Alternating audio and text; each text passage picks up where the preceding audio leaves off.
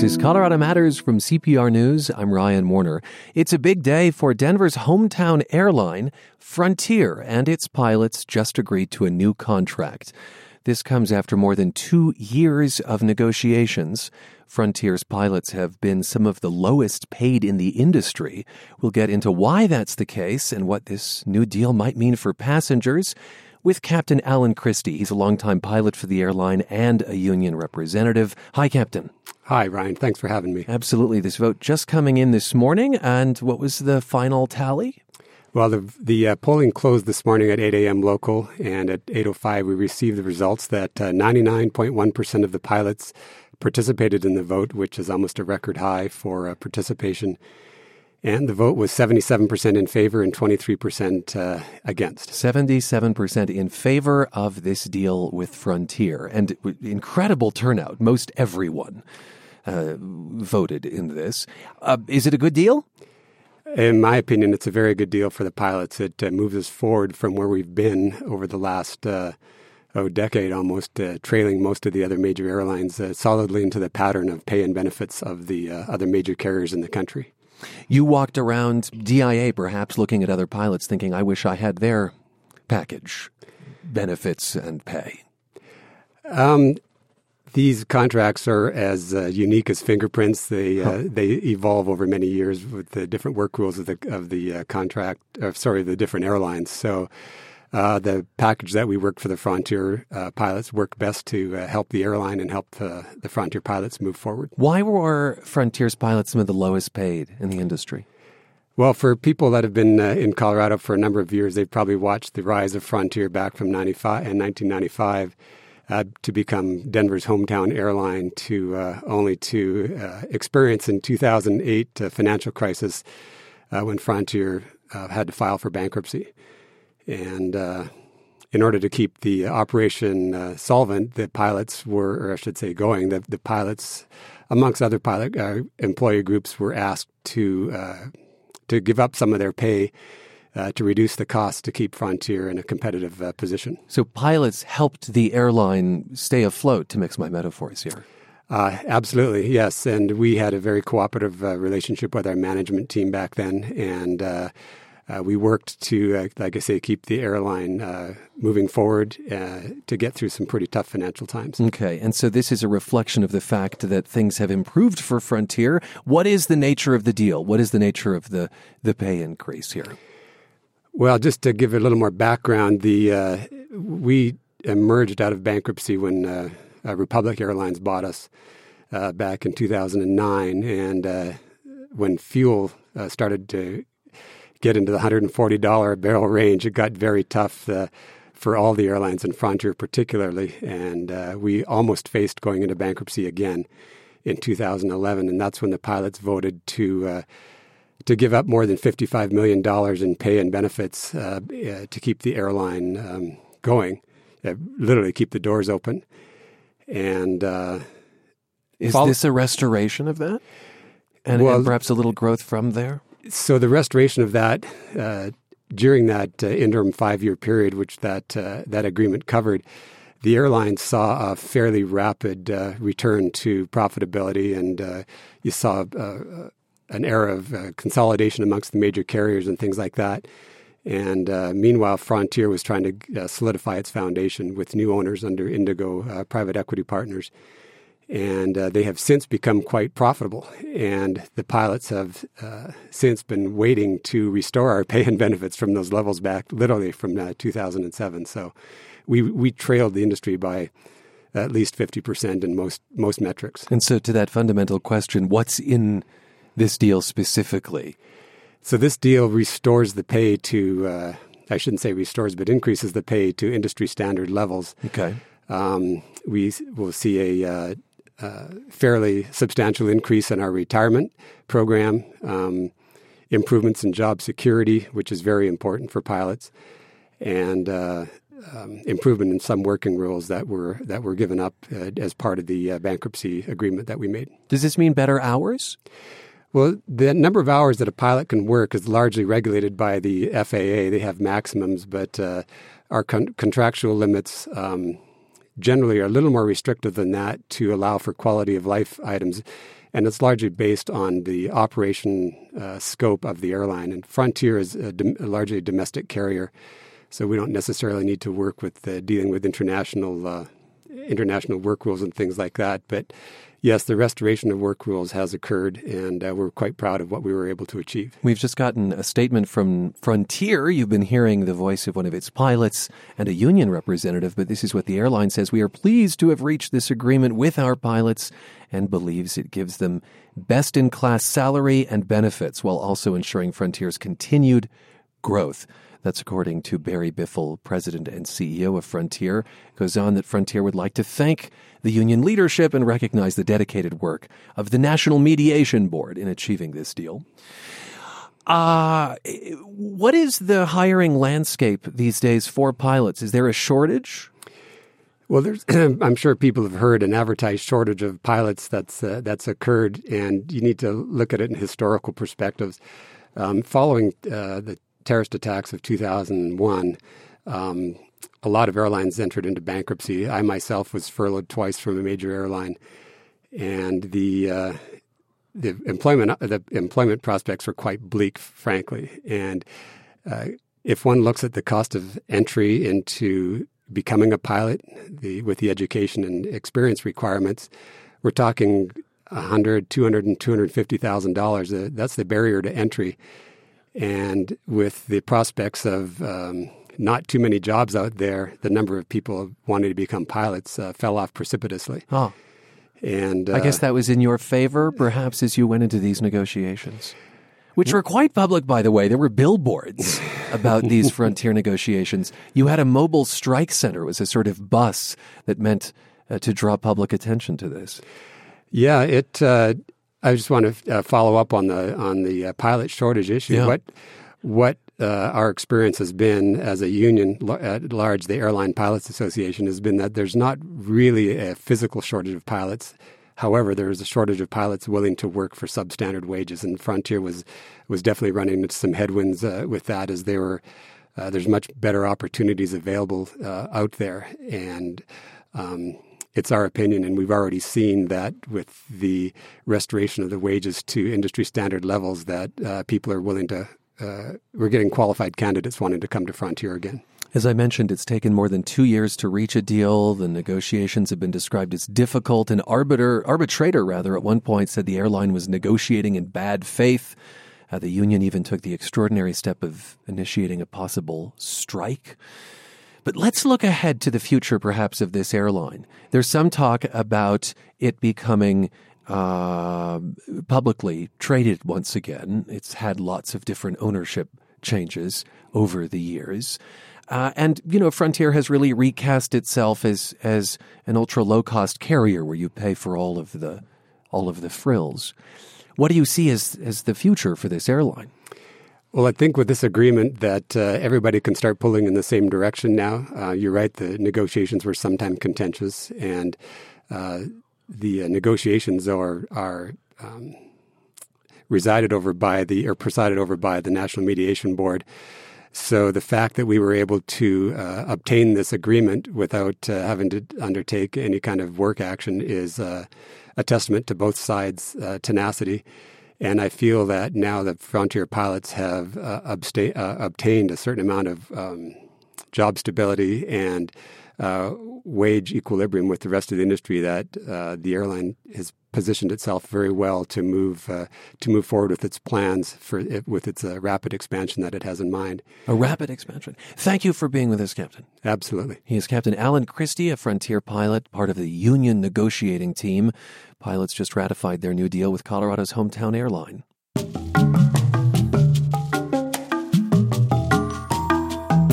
There's something unexpected in the skies these days. First comes a big dark hulk, then maybe a little more definition, and then the glimmer of a shiny white head. Bald eagles are back in a big way after being on the edge of extinction. Colorado Matters producer Michelle Fulcher is our resident bird watcher. Hi, Michelle. Hi, Ryan. I understand that you have a real thing for eagles. Yep, and I'm not the only one. Let me just share a little moment of joy from this weekend. I met up at Barr Lake, which is east of Denver, with a lady named Shannon Romero. She's a Colorado native. She's from Arvada. Let me set the scene here. We're on a viewing platform. We're looking out at the lake, which is partly frozen, and big towering cottonwood trees. And I got to see my first bald eagle right when we were walking up, pulled out the binoculars, looked up, and saw it start flying away. And I swear I started crying right away. It was so cool to see. Um, it's just so big, much bigger than I realized they are and much more prevalent, Ryan. There are about 1,200 migrating eagles in Colorado right now, and about 125 nesting pairs who are permanent residents here. That live here full time. Right. So we're seeing the visitors and the long term residents. How do you spot them? So this is going to sound a little irritating, but it's sort of knowing what you're looking for. So when I was driving to Barr Lake, I'm on the highway, kind of out of my eye. I see a biggish lake and some cottonwood trees. And I think, okay, this could be a spot. And sure enough, I looked up at tree level and there's the big white head and that bulky black body. Okay, so telltale signs there being perhaps the water, the trees, like exactly. What okay. That's what you're looking for, and then kind of once you've spotted that kind of an area, somebody once told me look for golf balls. That's the whitehead. Okay, uh, why are these birds so special to you, Michelle Fulcher? So it's the national bird, obviously, even in the federal government shutdown. um, but when I look at them and I see them soaring just way up in the air, it's it's so graceful. It's such a huge bird and it barely even moves its wings. That's really beautiful to me. And then there's the excitement of seeing it and thinking, okay, is this really an eagle? What am I looking at here? And then you see that glimmer or the the shape comes into focus and it's kind of exciting. They have their uh, quirks as well. In fact, you have for us a recording of a bald eagle.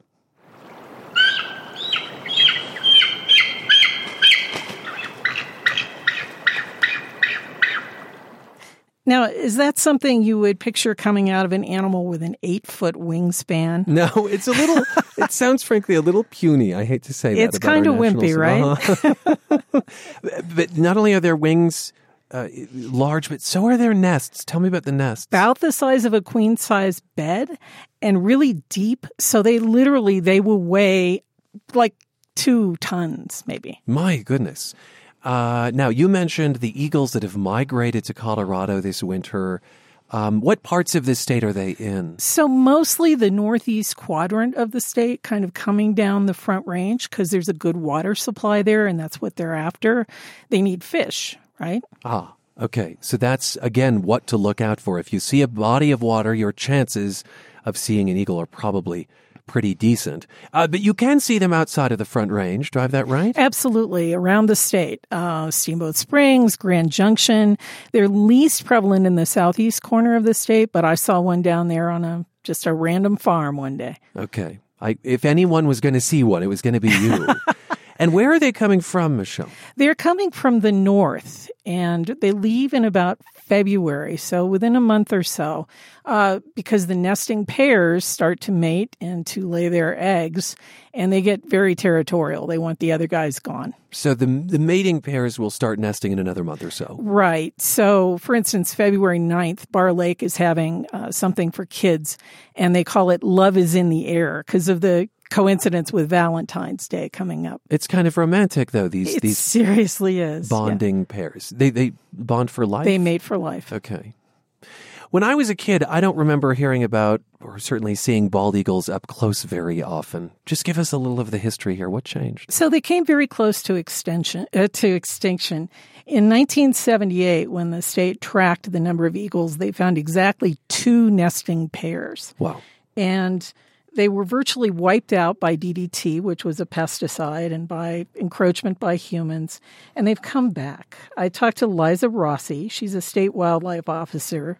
She works in Steamboat, and she sees eagles along the Yampa River all the time.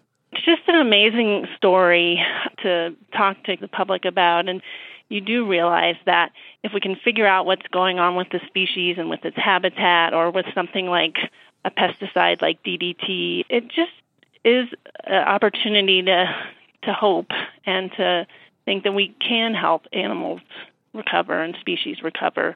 Is there some danger, though, with these eagles that have rebounded getting too close to people? People is the problem, Yeah. right? So there's development, there's growth, there's construction that will disrupt eagles' nests, for instance. There's a controversy going on about that in Broomfield right now. And then there are well meaning people like me, right, who see an eagle and really want to get up close. And that's just dangerous for the eagles. Yeah, how far should you stay back? Believe it or not, about a half mile is what the state recommends from a nesting eagle. Now, This is a binocular bird. Right, exactly. well, yes and no. It's so big you can see it in the trees pretty clearly, but binoculars and spotting scopes help. Thanks, Michelle. We appreciate it. Nice to talk to you, Ryan. She's Michelle Fulcher, and we'll have tips for how and where to watch eagles later today at cpr.org.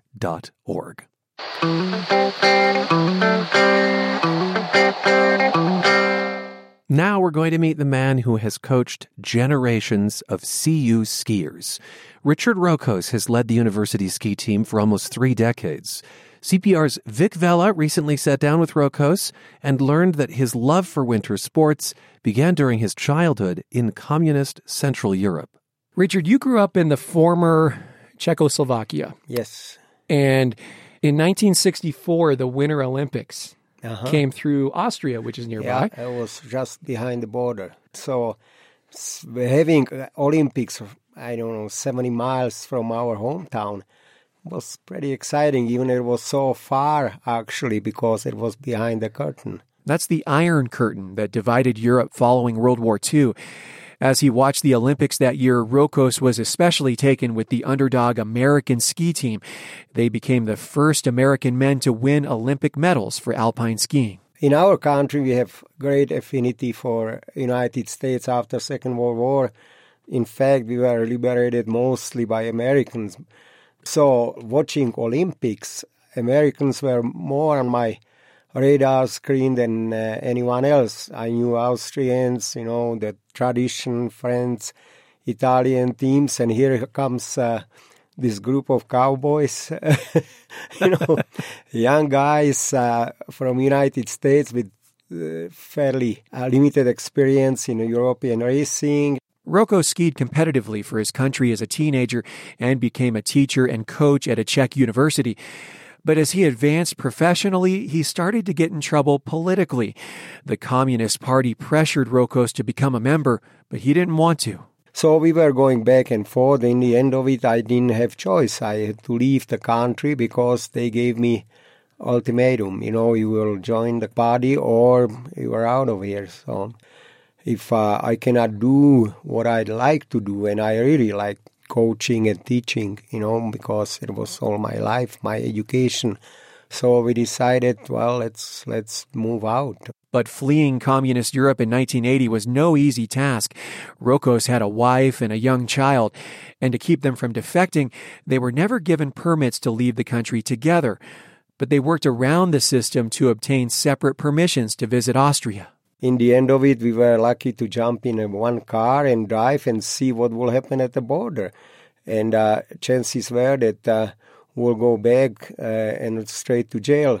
And it didn't happen. You know, we were lucky enough to come to the border. They checked my papers. Okay, I have a permit to travel to sport event in Austria, and my wife she had a permit to travel to visit relatives.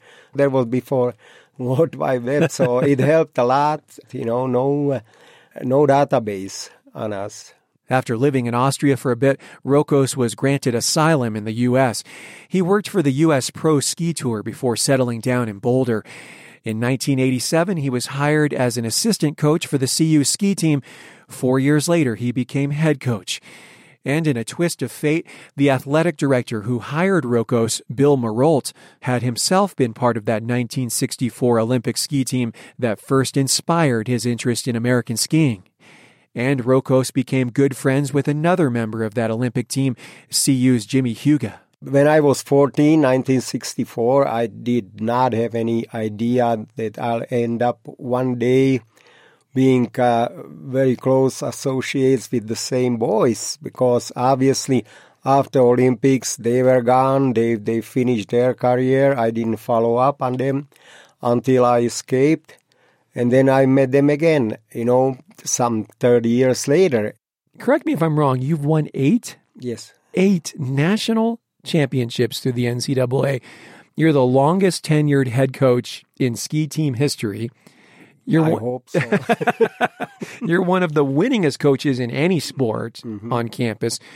You're an institution at CU. What do you attribute to your success?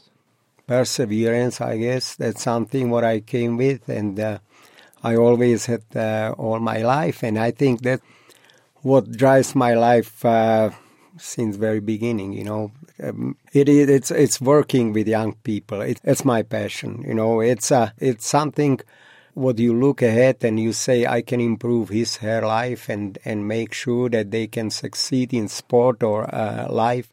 That is CU ski coach Richard, Richard Rokos speaking with CPR's Vic Vela. When we come back, exploring the borderlands of Colorado. This is Colorado Matters from CPR News. They said, go, go see Dr. Dahl. I'm Carla Walker from Colorado Public Radio Classical, and that's conductor and lecturer Scott O'Neill, my co host in the CPR Performance Studio for a new podcast exploring the life and work of one of the great composers, Sergei Rachmaninoff. Rachmaninoff may be the best example, maybe the only example, of a composer who overcame severe writer's block with the help of hypnosis. He'd walk down the street to Nikolai Dahl's house, lie back in a deep, comfortable armchair, and Dahl would speak to him in his soft, hypnotic voice. You will begin to write your concerto. You will work with great facility. The concerto will be of an excellent quality. Hypnosis worked. Rachmaninoff was able to write his second piano concerto, the middle movement of which is absolutely stunning. It starts in this still, dark C minor. But very quickly, it turns to a warm, comforting E major.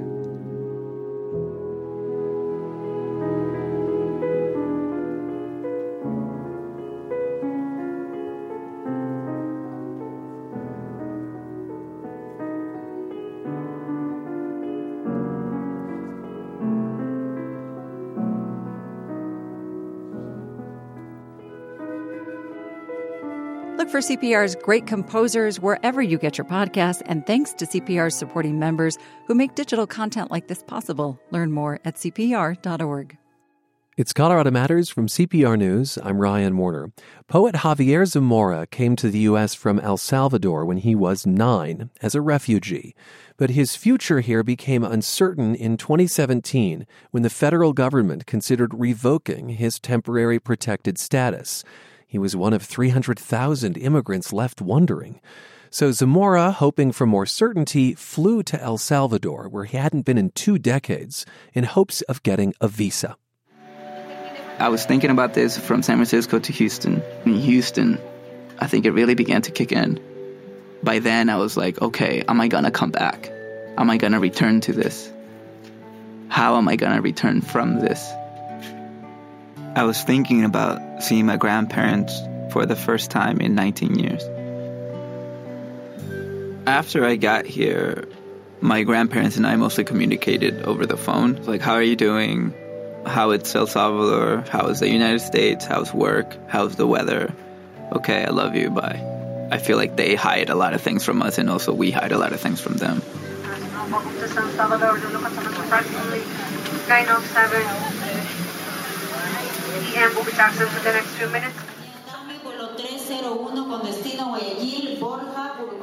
When I land and I go through the checkpoint and I get a whiff of the humidity and I get to the road, my grandpa's waiting there. That audio diary comes from NPR's Latino USA, which you'll be able to hear on CPR News starting next week. Maria Hinojosa hosts the show. In one story where we follow his return, we begin to understand so much about these nameless and faceless children who are coming here for refuge. That's what Latino USA does. It gives you context. It gives you an understanding. Latino USA started in 1993 to improve NPR's coverage of Latino communities. It's gone on to become one of the longest running national news programs about Latinos and Latinas. Hinojosa says it's made those communities more visible. The thing about getting a lot of attention as a community is that it can be a great thing. It can also be really problematic, especially if narratives are being portrayed about this particular community that are not necessarily true or correct. I think what's happened now is that there are people who have ideas in their heads about who Latinos and Latinas are and and maybe for some of those people they have an opinion and they're just not interested in learning anymore. They've kind of decided that this is uh, I don't know, a problematic part of our country.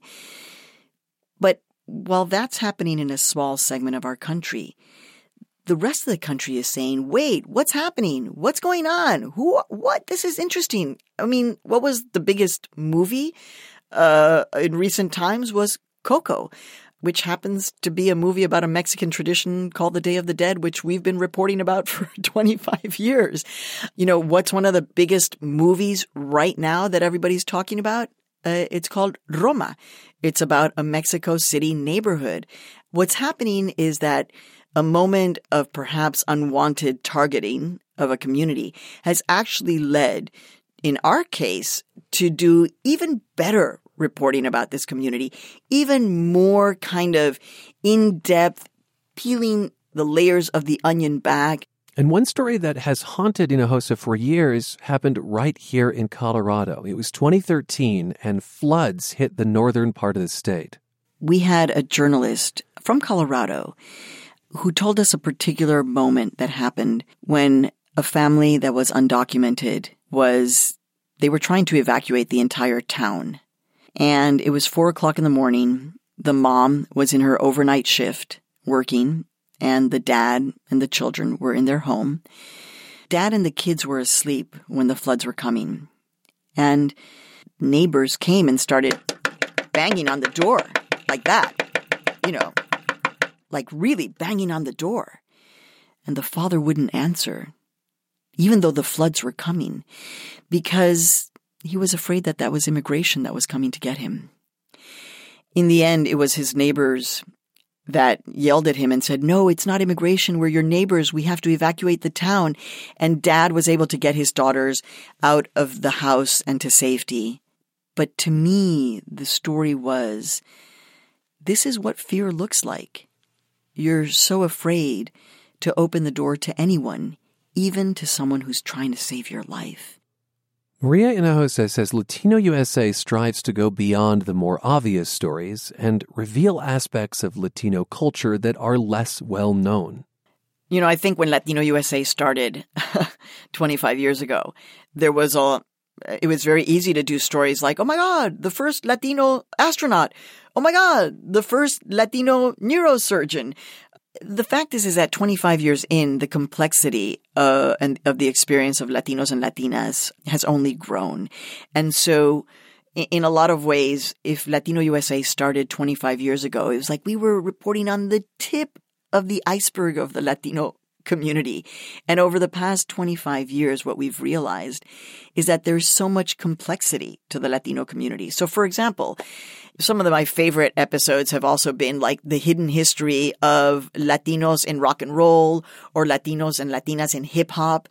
I think the major guitar player of David Bowie was a Puerto Rican. Out comes this 98 pounds, orange hair guy. And I'm talking about white, white, translucent white, and orange, that Ziggy kind. There's a star and you know me, I'm a regular New Yorker. I say, man, you sure are thin, man. You need to eat some food. Why don't you go to my house? And so, surprisingly enough, my wife and I, we were living in Queens, and suddenly this limousine pops up, and it's David Bowie. Oh my God, this is the kind of stuff that you'll learn on Latino USA. Maria Hinojosa hosts Latino USA, which comes to CPR News next week, Monday nights at 9, Sunday evenings at 5.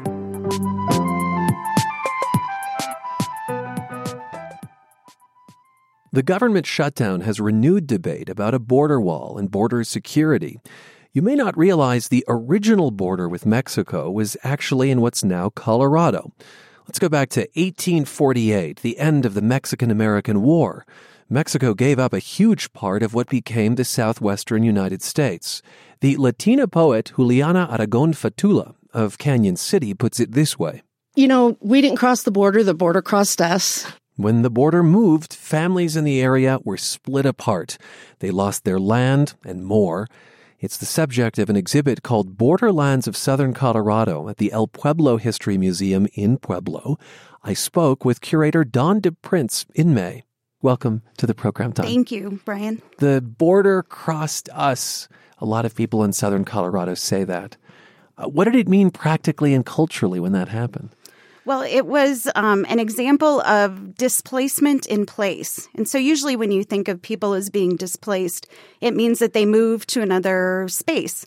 But this was people living in the same lands, their homelands, but being treated um, in some ways as foreigners in the lands where their ancestors were from. Being treated as foreigners, what did that mean in their lives? Um, in in some ways, it meant um, new laws, um, uh, new uh, ways of property ownership, new language, um, new religion, um, all of those things. Right. One day you wake up and you're under the rule of another nation.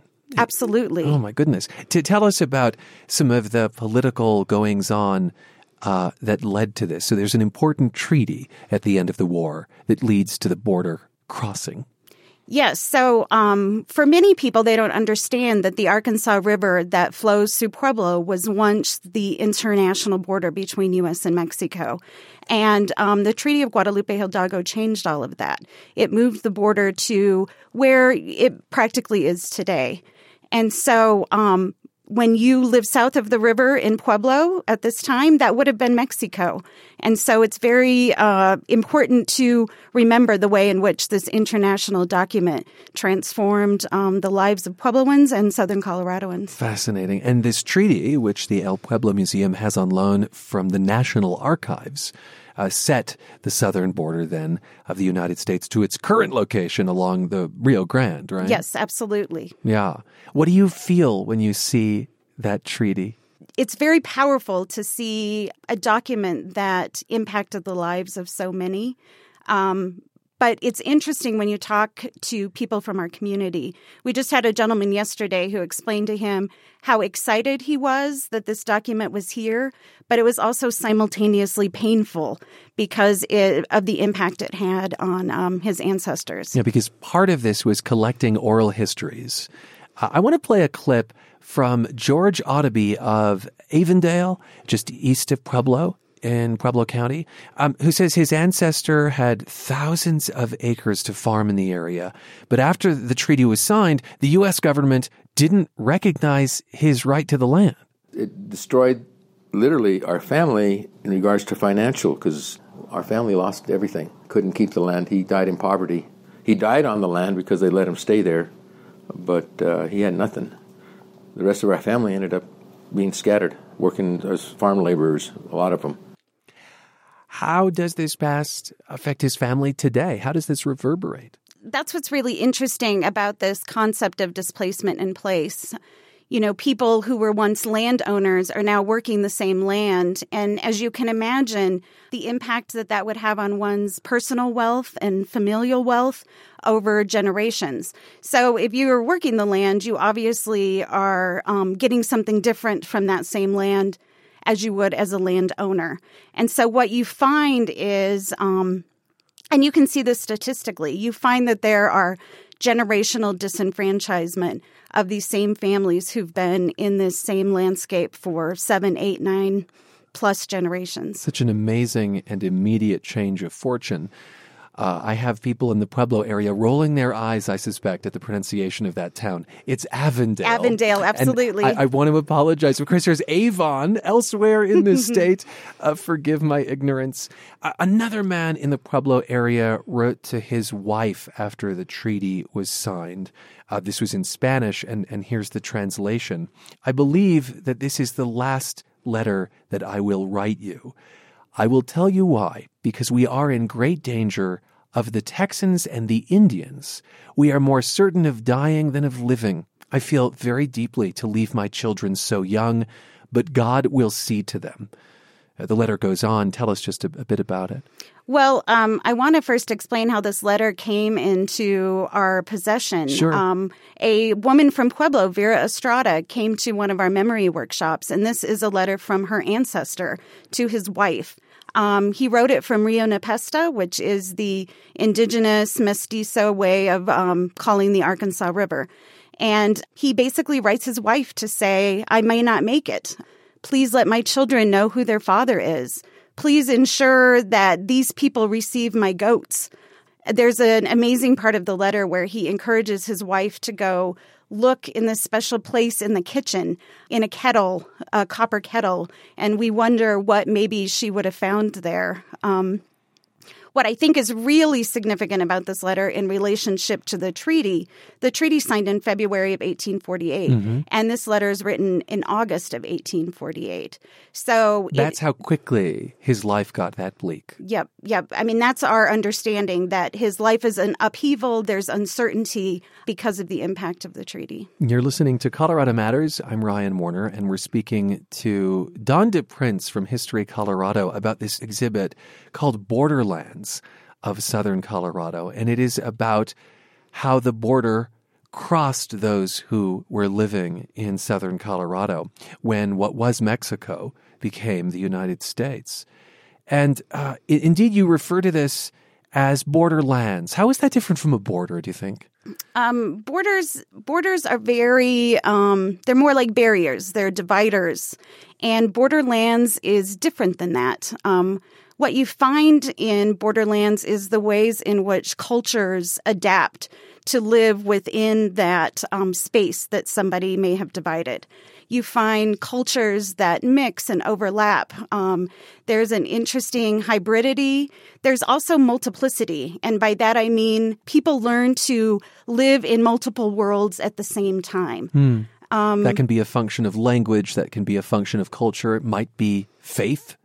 Yes, yes, faith and practice and um, what we find is it's a it's a form of resilience and resourcefulness that almost forms its own unique culture. Do you still see that today in southern Colorado? Oh, absolutely. Mm-hmm. I mean, that's one of the best parts about living in southern Colorado is that people have retained their culture in ways that I think are unique uh, to the rest of the state. How, how do you see that? Give me an example.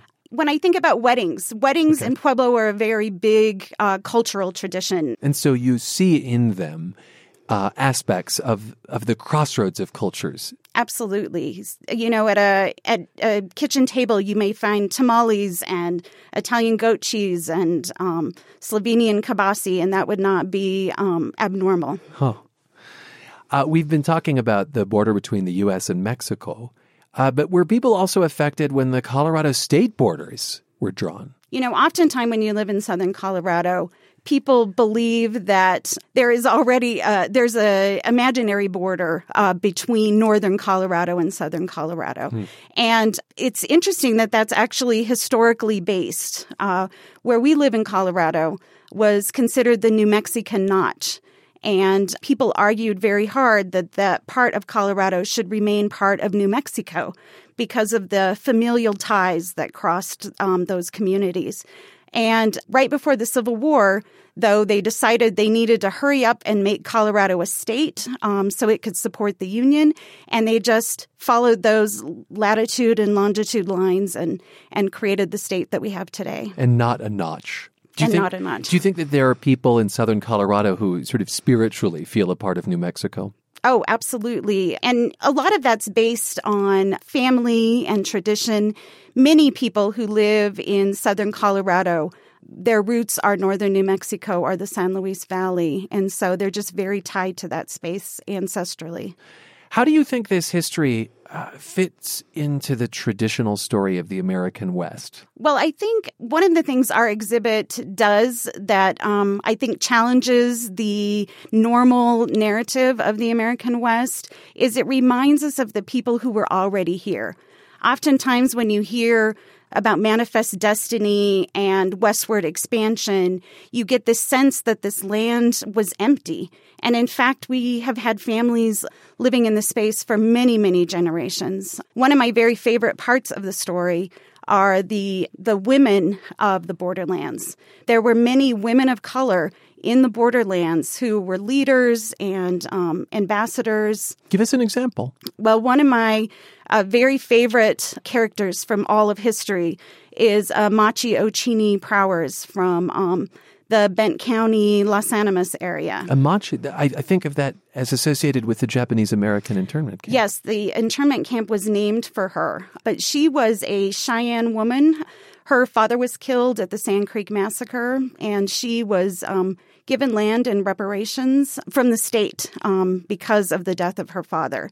She married John Prowers, who was an Anglo man. And there's Prowers County. And Prowers County, absolutely. And there, we have this beautiful photo mural of her in the exhibit um, where she's wearing a velvet dress. And so oftentimes people see her in that in that way.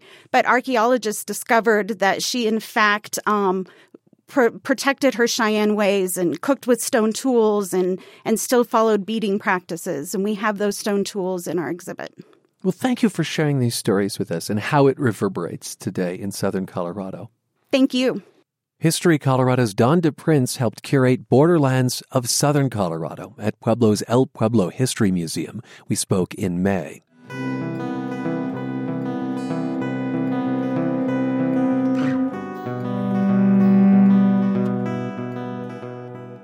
Tonight, legendary violinist Itzhak Perlman is in Denver with the Colorado Symphony Orchestra.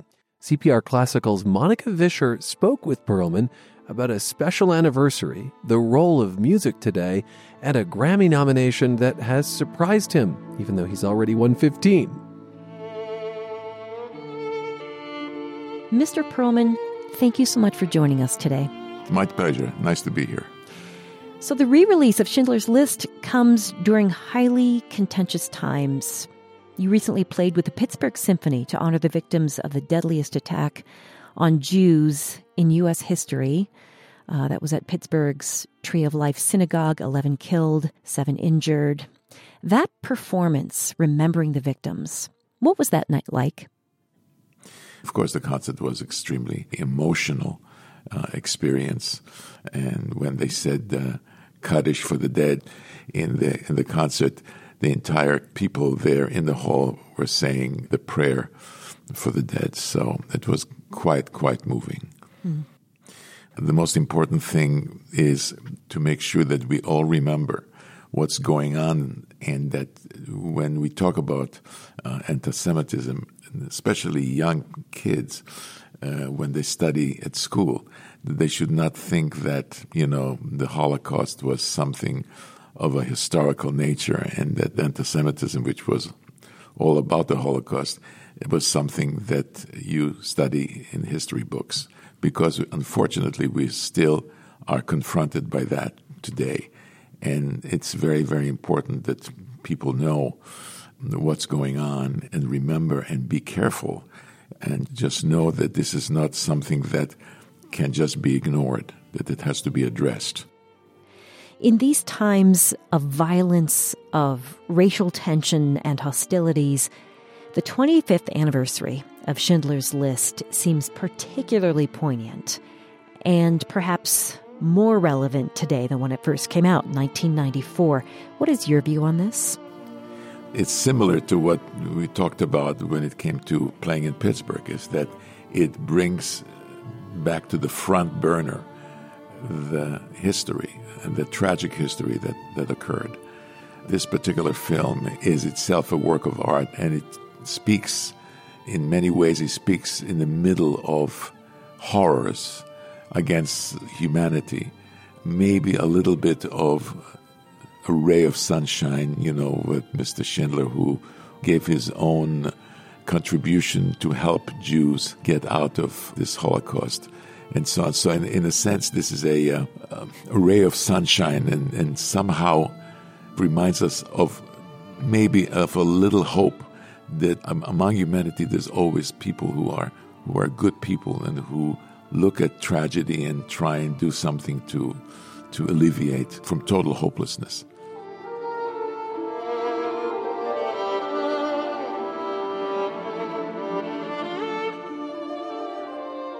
It's a great film, and, and I feel personally lucky that I was able to participate in a small part, at least from the musical point of view, in this wonderful film.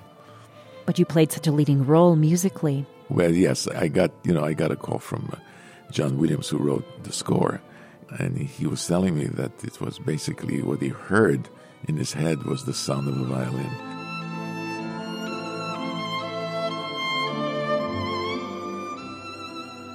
Luckily, he said to me, uh, "Well, I heard your sound the violin, so so would you do it?" And uh, I thought about it for very little.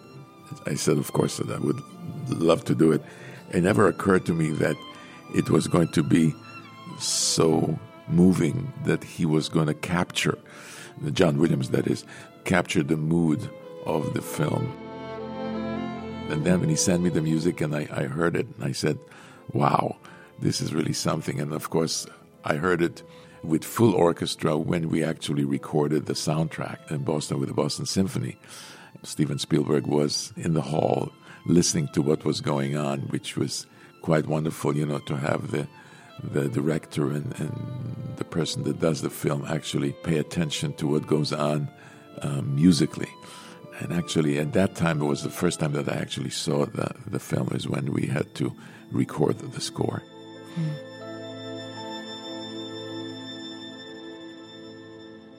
Mr. Perlman, as we look at the place of classical music today, what juncture are we at uh, its role in addressing today's times and the difficulties that we're contending with? What what is the role that classical music and the arts really needs to take on today? Well, I think that for me, I mean, all I can say is that music is represents the soul of society. Whenever things are tough, I think that one of the great escapes is music. Uh, what it does to our soul, what it does to our emotional feelings, and so on, is for me, you can't say enough about it because hopelessness is very, very dangerous. And unfortunately, today things are just not not in great shape spiritually, and uh, I think that we should rely on music.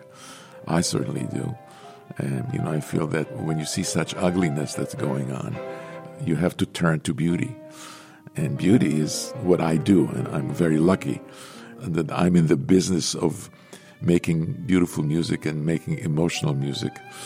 That's the great escape for me.